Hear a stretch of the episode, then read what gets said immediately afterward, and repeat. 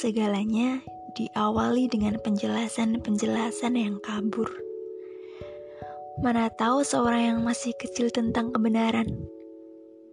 Sudah besar saja, masih ragu tentang apa yang dialami di depan mata. Bahkan, semakin gila, semakin kepala membentuk imajinasi dan hidup ideal yang tak ingin tak sempurna.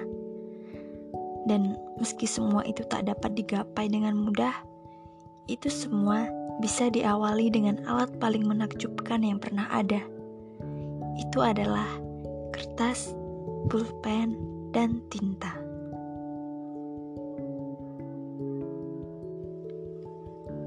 Ketika sendiri, dunia hening, tetapi satu sisi juga terasa bising seperti suara-suara di kepala yang melulu bersikeras keluar apa adanya. Awalnya, imajinasi selalu membawa kabar baik. Menuju dewasa, ia menjadi jahat dan membuat skenario menakutkan yang tak pernah diharapkan.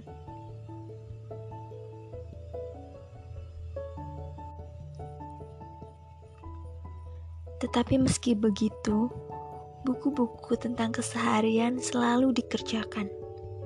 Baginya, apa pun itu tentang masa lalu, bisa saja tak bisa kembali teringat di kepala. Dan hal paling menakutkan adalah kehilangan kenangan yang paling berharga. Meski kenyataannya, setiap hari adalah berharga.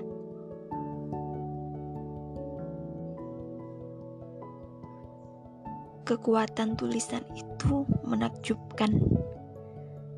Ketika tertulis, hal-hal menjadi dua kali lebih menetap di dalam kepala. Mungkin karena penulisan ulang membawa memori ganda, dan memori ganda itu menjadikan pikiran menyimpan apa yang benar-benar terjadi.